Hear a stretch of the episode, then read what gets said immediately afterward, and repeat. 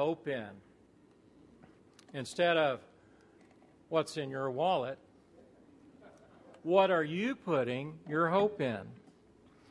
And uh, this morning, the idea came from Kwang Do in our study a month ago. We were doing Psalms 119, so I want to give him the pat on the back for uh, gigging us in our house church to think about what is it that we put our hope in. Well, in the meeting, we shared about that, and that was good, and those things were really thought provoking. But when I came home, I thought, hmm, I need to look up a definition. I'm a teacher, and I like to know really what the words mean. And in the American Heritage Dictionary, it says this hope. The feeling that what is desired is also possible, or that events may turn out for the best. To give up hope is to reach the end. To keep on hoping means there may yet be a chance, however small, that what is desired will come to pass. Father, I ask that you use these words, Lord, use these scriptures to direct our hearts to putting our hope in you, not in things, not in people, but in you. We thank you for it in Jesus' name. Well, growing up, I've said it and I've heard a lot of people say it. I hope I can do it. I hope I can pass that test. I hope for this. I hope for that.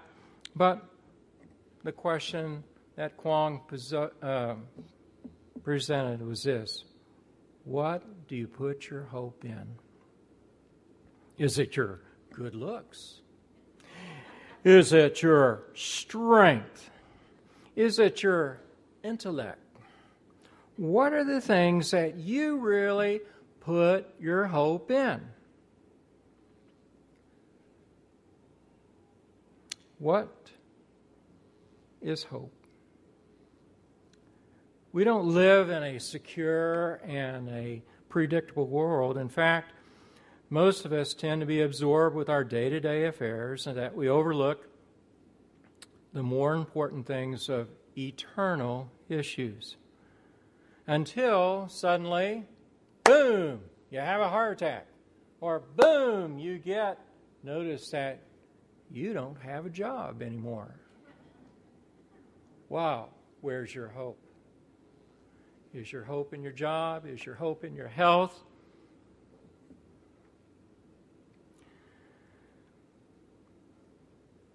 What is the anchor in you? For me personally, when I think about hope, about three years ago, Beth and I experienced something that a lot of people don't at the same time have happen, and that is we both lost our jobs. Evangelistic Temple School closed the doors, and about a week or two later, I get notice that Tulsa Public Schools school board side they're going to shut down adult ed. Now both of us been there for 23 years, and we both kind of were thinking, well, we're going to retire from this, right? Well, wrong. God has different plans. Now, I can say that pretty frank and without a lot of emotion now, but three years ago, folks, that was tough. The toughest thing for me was not just getting that notice that, hey, you're kaput, you're gone, you're out of here, adios. The thing that hit me the hardest was closing down the program. The last four weeks of my job was to gather up all the material, all the books, not just at our main site, but I had to go to 10 other sites that we had classes throughout the city. And gather all that and have it ready for Union Public Schools to haul it off. That was hard. That was 23 years of wrangling over wow, should I buy this? Should I get this? You know, I think about these teachers who use it. I think about these students who you know, really help them get prepared for their GED.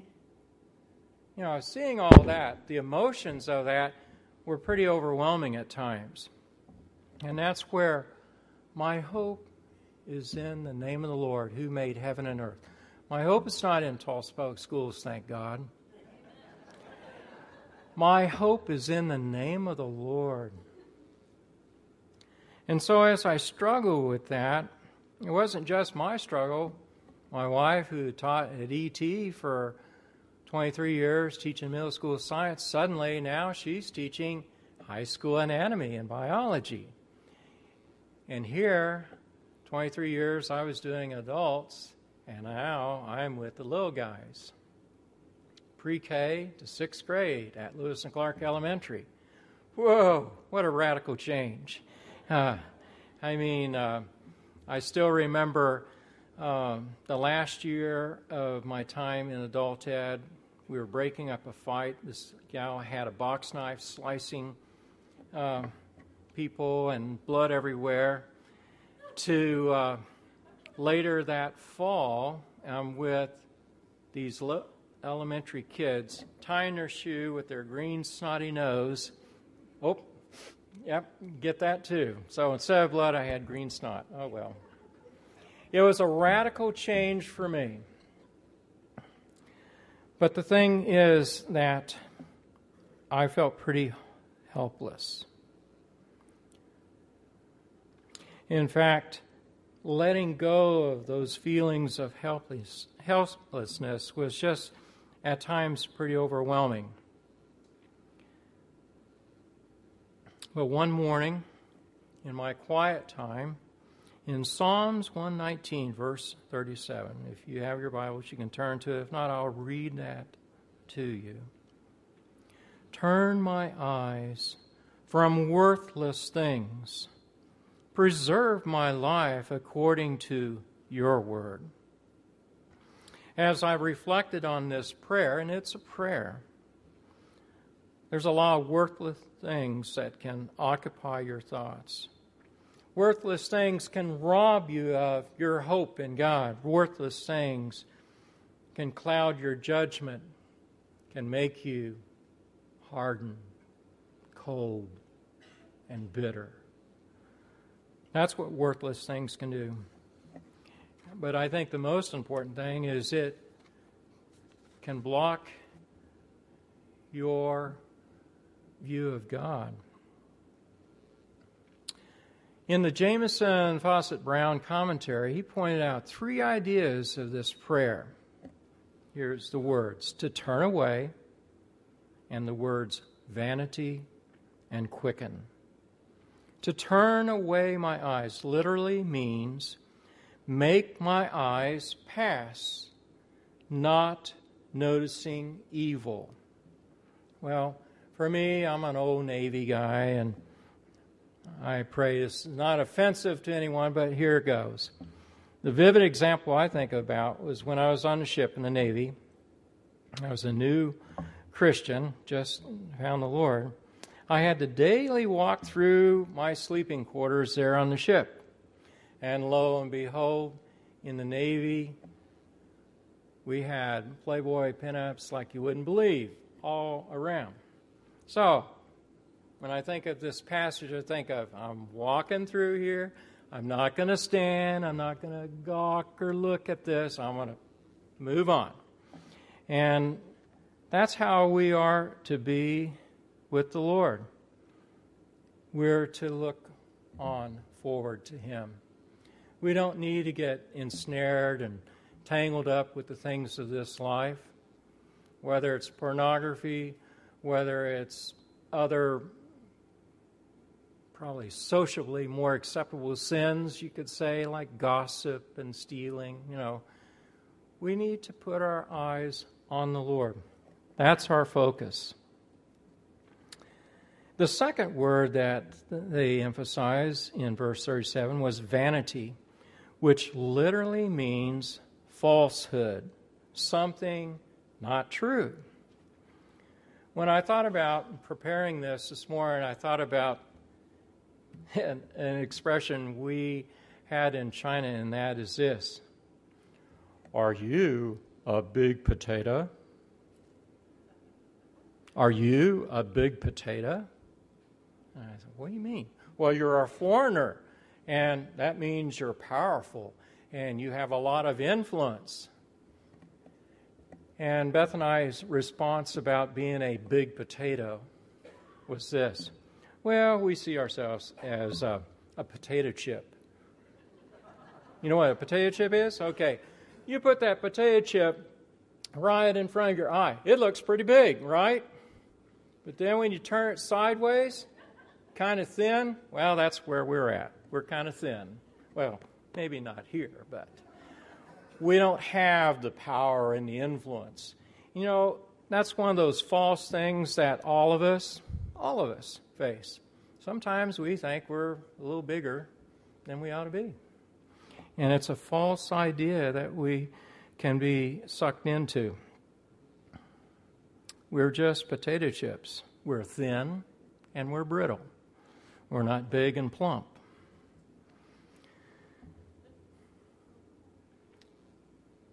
This commentary also goes on about falsehood.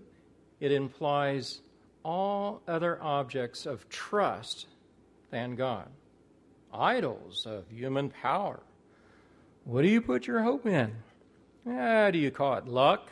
Like uh, last week, uh, Jim got uh, hit by a motorcycle in his car. The guy said, Oh, it was luck. Well, we don't think of things like luck.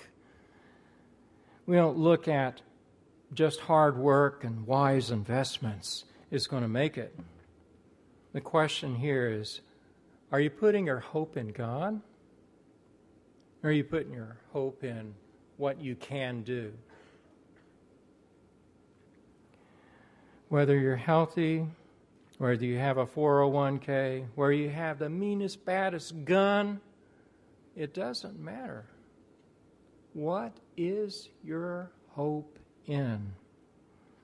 The psalmist David wrote, I hate those who cling to worthless idols. Worthless idols?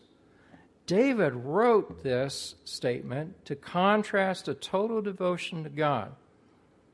Because in his time, there are many Israelites who are deluded worship. In other words, they had other gods. When you read in the Old Testament, some of the believers or the Israelites or the God fearing people would, you know, want to keep the edge. So they'd have a little golden fetish over here or one over here. And what David is saying here in Psalms 116 is that I don't want that. I want my God. I want to have allegiance to the Lord, the maker of heaven and earth. Allegiance to God, not your bank account, not how smart you are or what things you possess, but that you make the Lord your absolute trust. Or when you read through the Psalms, He is your inheritance. He's your inheritance. He's your source for the everyday 24 7. Hope is not just for when everything goes crazy and wild and you're running into the foxhole praying, Oh God, help me, oh help me. No. David had a daily relationship with God. He talked to him, he worshiped him, he prayed. He did things that the scriptures tell us he was a man after God's own heart. That's what God wants of you and me, everyone in this room. He wants us to be a people after Him. Not talking about, oh, I'll worship God if you'll give this to me. No, we worship God because He is the maker and creator of all. That's what trust, that's what hope is put in. Psalms 40, verse 4 says, Blessed is the man who makes the Lord his trust, who does not look to the proud, to those who turn aside to false gods. The third word that uh, the Fausset uh, commentary pointed out from Psalm uh, 119.37 is the word quicken. And quicken, another word for quicken would be revive. You know, revive me, make me with living energy, Lord, to pursue the way marked out by thee. Revive me from the death of spiritual helplessness. I don't know about you, but I think I could honestly say it. Every person in this room has had a time of helplessness. When you see your spouse ill, there's nothing can happen that can change the matter. You're helpless. When you see your son or your daughter in the ER and there's nothing you can do, you're helpless.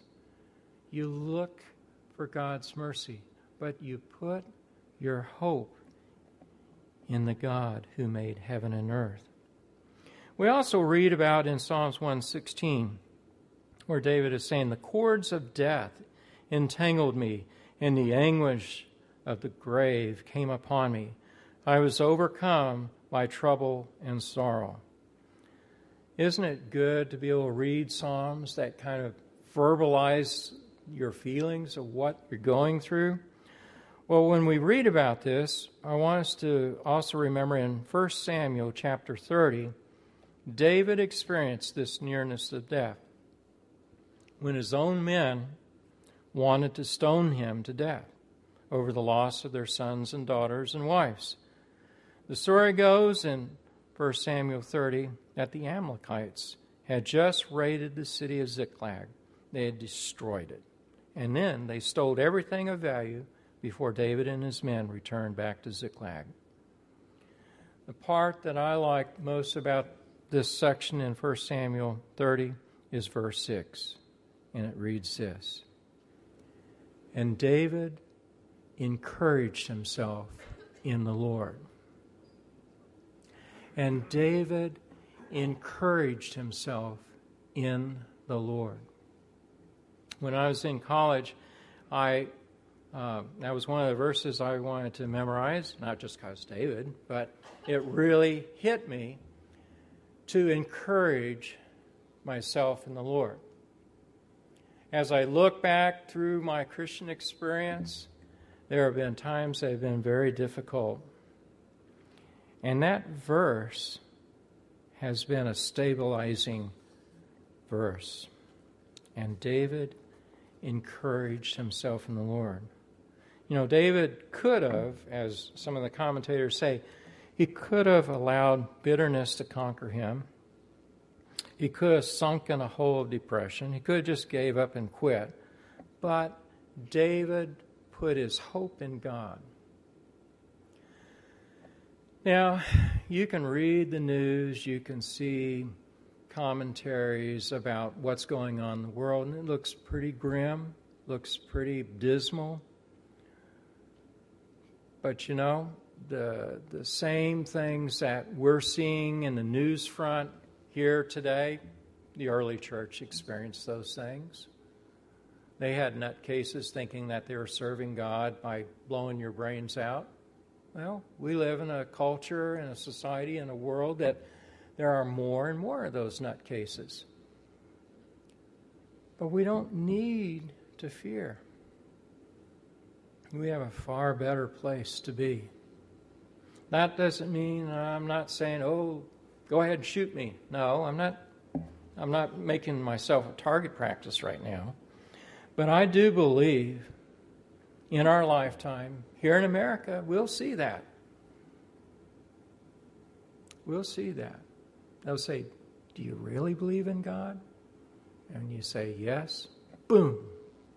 That's what happened in Colorado several years ago. When a young man asked this girl, Do you believe in God? I think it'll come in our lifetime we'll see people who will think they are doing a service to God by blowing us away.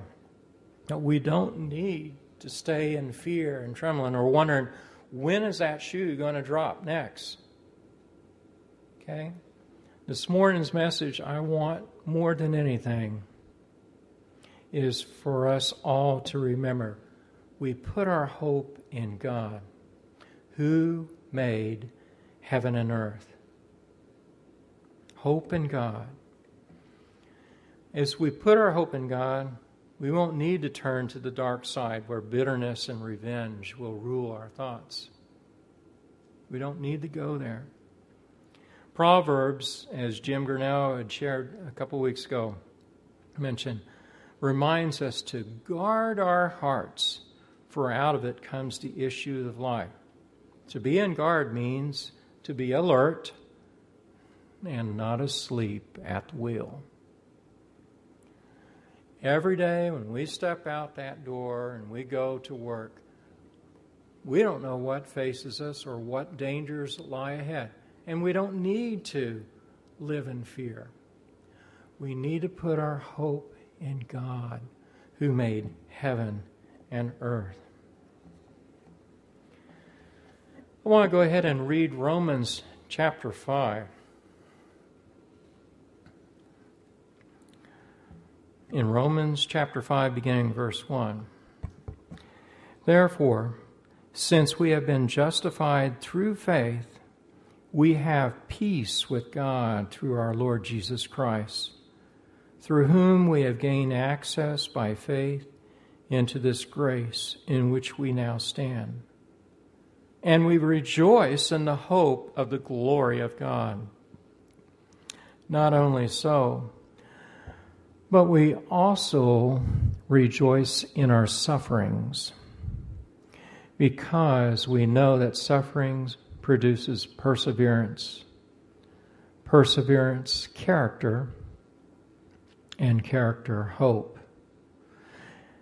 And this is what I like the most, verse 5. And hope does not disappoint us because God has poured out his love into our hearts by the Holy Spirit, whom He has given us. And when I read that, I was thinking, wow, God poured His love into my heart, not just my head. He poured in my heart where I think about things, where I make decisions about things, where I choose do I want to forgive that person who did me wrong? God poured his love into our hearts. That's something pretty significant, folks, to think about. And those are things we need to think about. You know, this in Philippians it tells us, think on these things, brethren, whatsoever is pure, just, honest, worthy of praise. Think on these things. When things get dark, when things get hopeless, what do we need to think on? Think on God's Word. Going right along here, you see at the right time when we were still powerless, Christ died for the ungodly. For very rarely with anyone will anyone die for a righteous man, though for a good man someone might dare to die.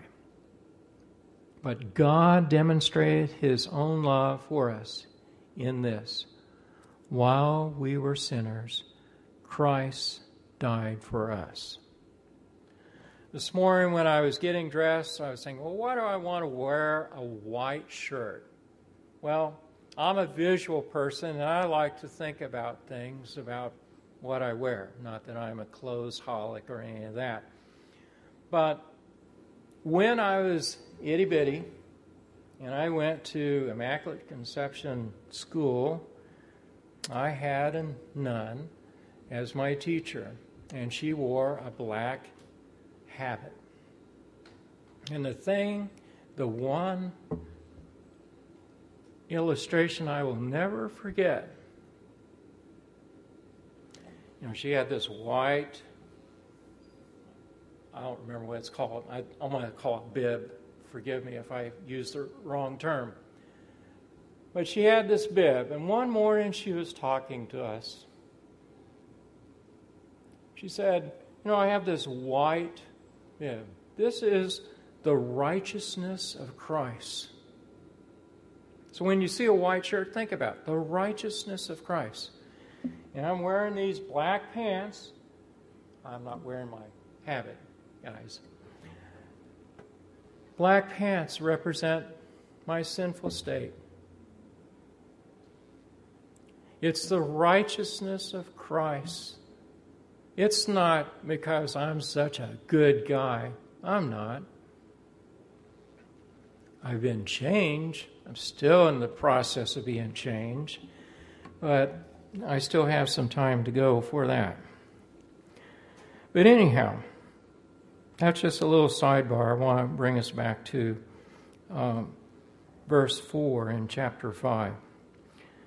And this is taken from the Life Application Bible. It says, For the first century Christians, suffering was the rule, not the exception. Paul tells us that in the future we will become, but until then, we must overcome. This means we will experience difficulties to help us grow. We rejoice in suffering not because we love pain or we're in denial and we deny its tragedy, but because we know God is using life's difficulties and Satan's attacks to build our character. The problem that we run into will develop our perseverance, which in turn will strengthen our character, deepen our trust in God and give us a greater confidence about the future. That is, our hope in God. Our enemy knows how to draw attention to the lust of the flesh, the lust of the eyes, and the boastful pride of life. We're all pilgrims and travelers, and we must not stand gazing upon every object that presents itself to our view, just like earlier when I was talking about in the Navy. I'd walk through the aisles, there were pinups there. I made a point in my heart. I want to have a pure heart. I don't want to look at those pinups. I don't want to go that route. I want to stay focused on the Lord Jesus Christ. I want to live a righteous life. And I can only do that when I turn my eyes away and not noticing evil. There are many distractions we must walk through, and we can also close our mouths to gossip instead of engaging in that tantalizing, wonderful, ear popping, juicy gossip. We can close our ears to that. We can close our mouths to that. Well, to sum up the message this morning, what are you putting your hope in? It's not your possessions, it's not your past success or your physical or mental abilities. It's simply putting your trust in God. The three things I wanted to remind you about Psalm 119, verse 37, was the key word to turn away. The next one, falsehood. What's true? Are you a big potato or are you a potato chip? We're not big. We don't have to think, we don't have to give in to the boastful pride life saying, I'm so wonderful. And quicken, the third word, revive me. My heart is prone to wander, Lord. That's why it's important for each of us to get together with Christians don't become the six day loaf and wait for seven uh, to come to church. Get with other Christians, encourage one another of the hope that God has put in you. Well, Father, we thank you for your word of hope. help us in this coming week as we all face difficulties and difficult decisions. That we put our hope in you, for you are the maker of heaven and earth.